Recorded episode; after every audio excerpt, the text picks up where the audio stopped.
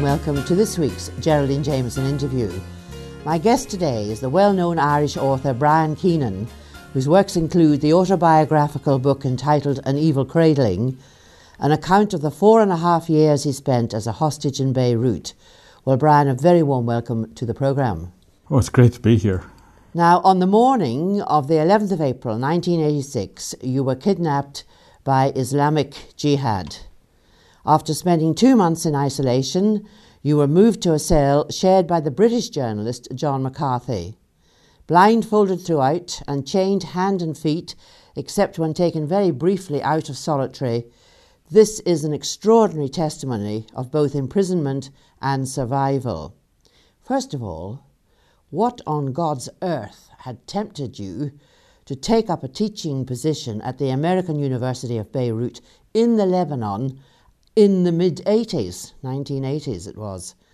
To those of us, you see, who have never been there, it seems an accursed place with ever more violence, war, and of course religious recrimination. Danger in capital letters. The frying pan into the fire, I suppose. Well, for me, it wasn't like that. I've always been a traveller, and you know, I'd seen my own city that I was born and brought up collapsing into chaos all around me. And whatever about one's political perspective, Belfast wasn't going anywhere but down into an ever worse inferno of its own self destruction.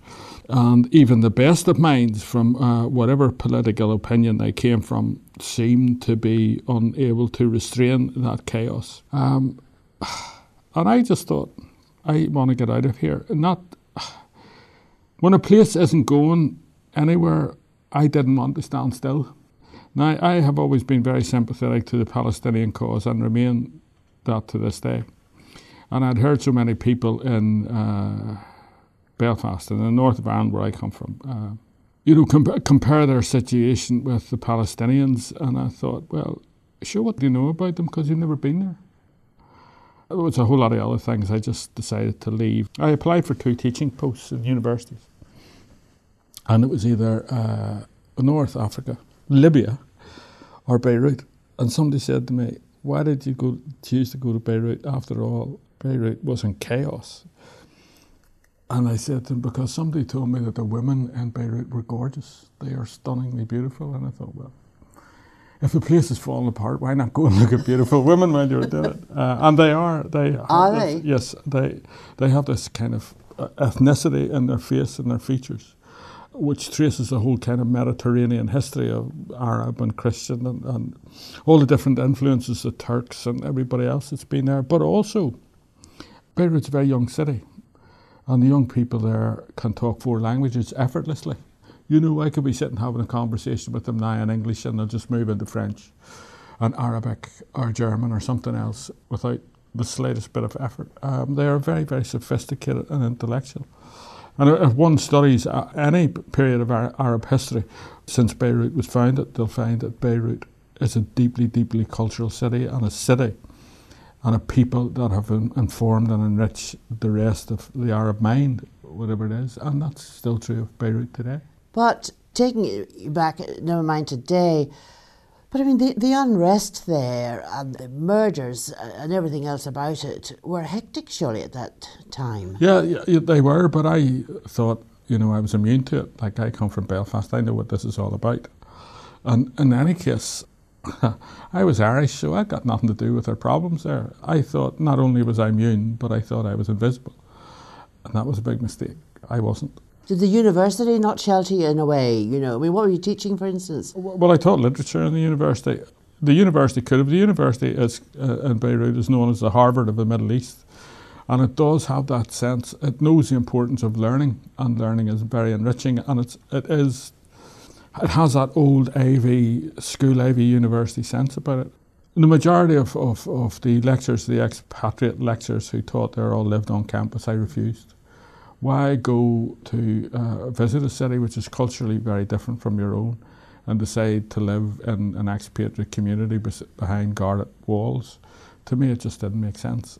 But in the end, that was your mistake, perhaps. Well, well, well, in a way, perhaps. But I would have got nothing out of being there by locking myself behind in, in, in campus. You know, so. Uh, Tell us about the actual capture. Oh yeah, I I rented an old uh, Turkish villa in a street called Rue d'Amérique because the French occupied the place for so long, which is only 10 minutes walk to the university. But it was a beautiful villa. It was one of the original Ottoman villas. It still had the garden out the front with the fountain um, and all these fruit trees and flowers, and the low ceilings and the balconies, and it was just gorgeous. And I thought I found a real, real place of refuge here. So I got up one morning, classes started very early. I got up and I was leaving at eight o'clock. And I walked down the steps and through the garden, opened the gate, and I noticed as I was opening the gate there was an old uh, green and cream Mercedes. I remember it because it was hand painted. And I closed the gate behind me, put my briefcase down and locked the gate behind me, and turned to walk down the street. It was a very narrow street, and as I did, the Mercedes pulled across uh, to the side of the street that I was walking along, and doors opened. So I stopped, assuming people wanted out, you know, and I stopped to let people I didn't know who was in there. And four men got out with Kalashnikovs and, and hand pistols and ushered me very quickly into the back seat.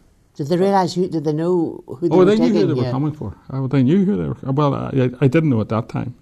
I had to suffer many interrogations for a long time, so I know that they knew who they were coming for. They were able to tell me details about myself I didn't even know. So, you know, people should not think foolishly that um, these people are just a bunch of lunatic Arab terrorists. They were far from that. They were very informed and knew what they were doing and why they were doing it. So that's the way that, it happened, and from, from that minute I disappeared for nearly five years. Well, now, just a little reminder you are listening to the Geraldine Jamieson interview on Manx Radio, and my very enthralling guest is the Irish author and Beirut hostage, Brian Keenan, whose autobiographical books, An Evil Cradling and I'll Tell Me Ma, relate the story of an ordinary boy growing up in Belfast after the war who would go on to become world famous in an extraordinary testimony of imprisonment, privation, and survival.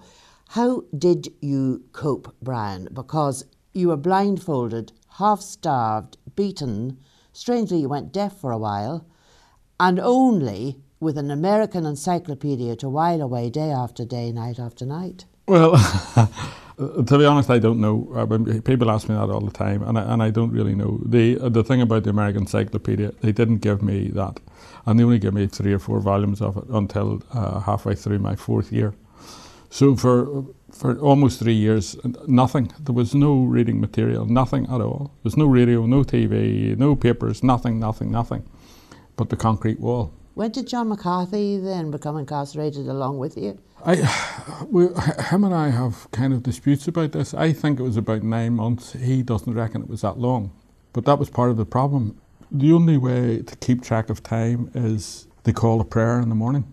So that told you another day had passed because you, you had nothing to tell you. You, you had no daylight or no darkness because it was constant darkness. So the only time you knew a day had passed was you'd hear the call to prayer, the Al Fatiha, which is quite, it's, it's really beautiful sound. Anyway, so that told you a day had passed. Now it's hard, it's very hard to keep count of those days. After a, long while, you can keep counting for two or three weeks, but after that, you can't. So I, I reckon it was about nine months approximately. I, I can't be sure. Because any time I ask these guys, uh, what day is it? They always said, Vendredi. And I said, okay, what time is it? Dix heures. So it was Wednesday at 10 o'clock for four and a half years for me. Uh, so uh, so the, there was a real difficulty about, um, you know, the long period of isolation when you're on your own in this little tiny, tiny, tiny, tiny room, which was four foot by six foot. You could reach out and touch the walls without getting off your backside. And you never, you, you didn't get out of that place. They took you out to go to the toilet and brought you back five minutes later, and that was, and closed the door, and that was it. Did they not take you out even for a small recreation to keep the muscles going? They, they occasionally, for, for, only for the two weeks, first two weeks. And I think because I demanded, I said I want to get out and walk. Uh, because as far as I was concerned, I, I was Irish, I had no reason to be there. And I think they got perplexed once they realised that I genuinely was Irish, what they were going to do. Of course, England had this woman in charge at the time who, uh, Margaret Thatcher, made a public announcement that uh, absurdity which caused me a lot of problems, claiming that a British citizen had been uh, kidnapped in, in, in, Lebanon and she was going to look after it. Now, Margaret Thatcher has never been, look, been able to look after the Irish problem in 600 years. and I'm an Irish citizen. You had and dual that, passports. That gave me, a, well, that, that gave me a very bad time because suddenly I wasn't Irish, I was a spy because Margaret Thatcher's now proved it. You know. Well, moving you on here, when John McCarthy suddenly came on the scene, I mean, he went out to uh, try and save you, I gather, and actually ended up being captured himself. Yeah, I remember. amongst the first things he said to me when we were first put together was, uh, apart from calling me Ben Ben Gunn, because uh, I hadn't shaved for weeks and my beard was very long, my hair was all over the place. He said, you know, in his awfully, awfully well spoken English accent, he said, you know, um, I came here to make a story about you. Damn, stupidest thing I ever done in my life. well, he has a, I, I can't do his accent. He's got this very well mannered English accent. You must have been overjoyed, though, to have the company at last.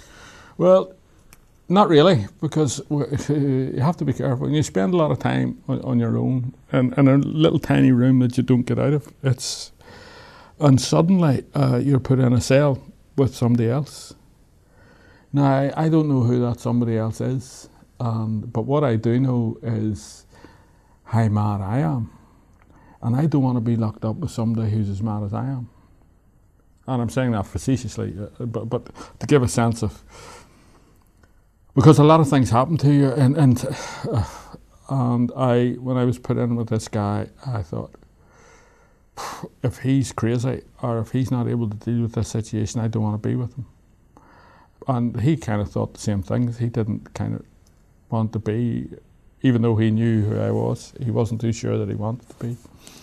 It's, it's just that your psychology changes when you're subjected to long periods of isolation, um, and people become. There's like a warning sign when I lifted the blindfold and saw this man sitting there, and I thought, oh no, this is going to be problematic.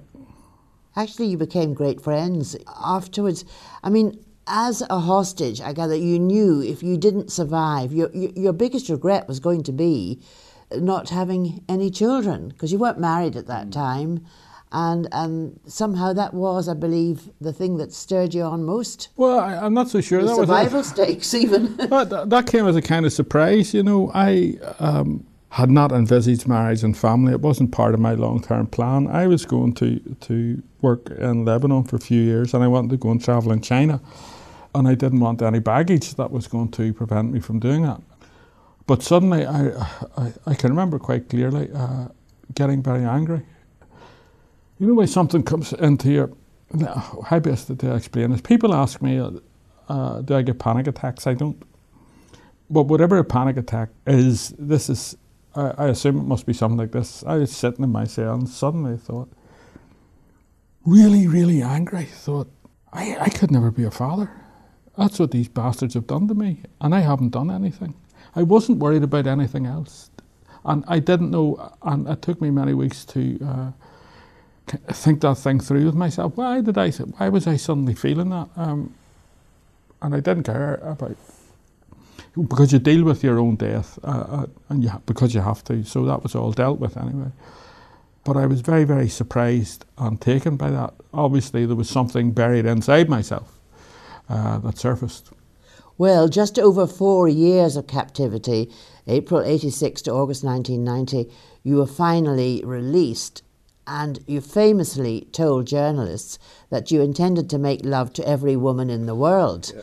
But having just but having then decided not to leap into the arms of the first woman you met after your release, you did precisely that. Oh, let the, oh God, we, we better correct this for your listeners. I did not make love to every woman in the world uh, because uh, I, will tell you a story. Shortly after I came home for my holidays, as I call them, I was in Derry in the north of Ireland and I was asked to come and, and speak at um, a Catholic girls' school. So I said okay because I like Derry. I'm very fond of that part of the world, and I thought I'd go along. And it was all the sixth form in the school.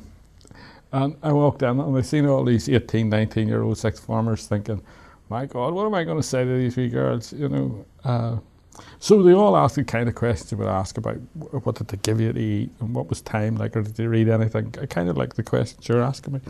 And this is just a young lady in the front. And I knew the way she looked at me, and I knew what she was going to ask, and I went, oh no. And she said, Well, Brian, you remember you said when you were released that you were going to make love to all the women in the world? And I went, Oh no. And I looked at her and I said, Yes. And she said, Well. to which, and I had to think, because I got really, really embarrassed, and I had to think very, very quickly. And I said, Well, I'll tell you a man's imagination is much bigger than his capacity. Okay. to which the headmistress, who was a nun in full regalia, clapped from the back of the room. And I thought to myself, saying, Well done, Brian, that's correct. And I thought to myself, Now, how would she know? She's been a nun for half a century. well, Audrey Doyle became your wife in 1993 she was the physiotherapist who helped actually to build up your muscles again. There was just a, a little faux pas that she did commit. She tied your leg to a gym bar, yeah. you know, for part of the exercise, I assume. And of course, that had shackled connotations. Yeah, I remember that. Uh, well, she took me into the gym. I, I thought I was fine uh, because what do you do all day when you have nothing to do? You exercise like hell. But she said to me, Brian, there's only much exercise you can do on, an 18 inch piece of chain, so let's go down to the gym because you need to kind of see where your muscle tone is. Okay, so I went down uh, and she sat me on the floor, which didn't bother me because for about a year and a half after I came home, I didn't sit on chairs. I was so used to sitting on the floor, I just. And then she tied this piece of uh, elasticated band, which is about the width of my, my, my palm, around my ankle and then tied it the other end to a wall bar. And I'm sitting on the floor watching this and looking up at her and watching. And my ankle's getting tied up to a wall and I thinking, what's she doing? and I kept looking up at her and she just nonchalantly. And I looked up and I looked, and I looked up again and she was just about to turn around to say, Now, what I want you to do is. And I looked at her. And my, my, my wife, she busts into giggles when she gets nervous. So she burst out giggling and said, Oh my God, excuse me, excuse me, excuse me, and run out of the room. Well, your children, of course, don't think of you as a hostage. You have two lovely children, two sons, Cal and Jack, I believe. I, I, I they, they know that bad things happen. Well, they know their father was a hostage and that bad things happened to them in the Lebanon. And they're too young for me to explain what that is. Um, and in any case, uh, well, because a movie was made about it, and I, I remember taking the lads down to, to, to the movies to see a film about uh, called Brother Bear, a gorgeous film about a mythical uh, Inuit tale, and I spent a lot of time in Arctic Alaska, so I wanted. And when we were sitting in the foyer waiting to go in to see this movie, my eldest lad Jack said, "Daddy, there's your poster on the wall of this film that had been made, Blind Flight, about." And I thought, oh, right, okay, so I better start talking about this. But I, I decided, no, I'm not going to talk. Uh, what worried me more was uh, that my sons knew something bad had happened to me in Lebanon. They knew I was taken hostage, knew what that was. Uh, but I was anxious that they were formulating in their own kind of naive innocence that Lebanon equates with a bad p- people so Lebanon is evil, and, and, and they were seeing kind of footage about things on TV. Yeah, you actually took um, a family holiday with Audrey yeah. and the boys but, back, but, to, back to Lebanon. I, I, well, understandably, she, she, she wasn't too keen on the choice of no, destination. No, no, she wasn't, but it was really, really important for me to take my two kids there so that they could stand in the place, see it, smell it, touch it, do things in it, and play with other Lebanese kids. And then we can talk about what happened to Daddy. Do you know what I mean? So that whatever Kit was formulating in their, their heads about a place being intrinsically evil, which there is no such place in the world, um, and I wanted to stop that.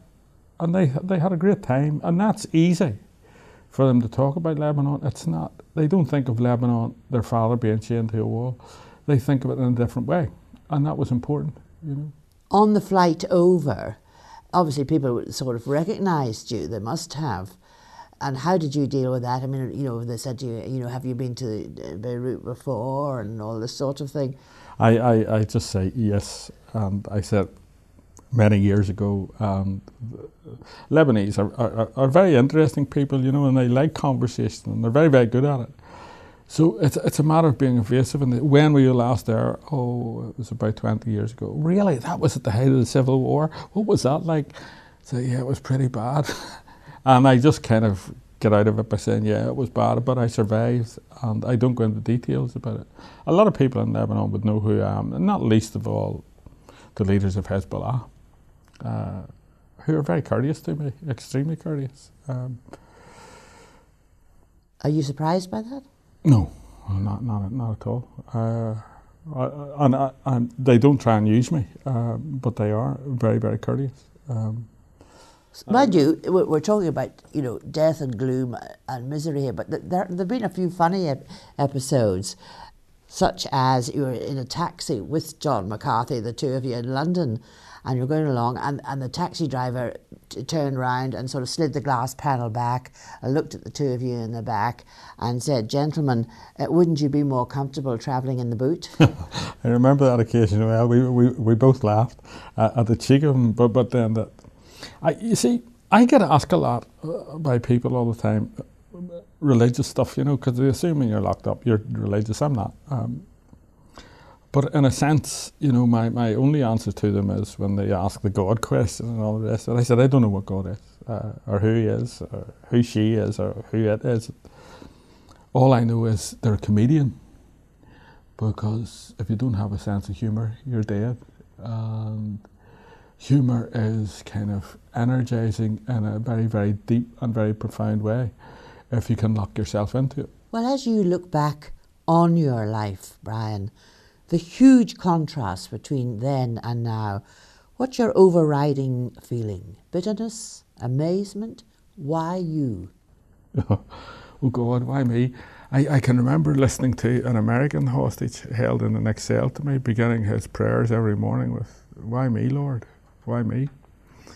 Uh, I, I, Terry Anderson, I was overseeing him a couple of months ago. Um, no, that never, well, you always ask why me, but then it's only when you stop worrying about the me that you're able to deal with with things. You know, if you put your me at the front of everything, then you can't really deal with anything because your your focus of your concern is yourself. Um, I don't know.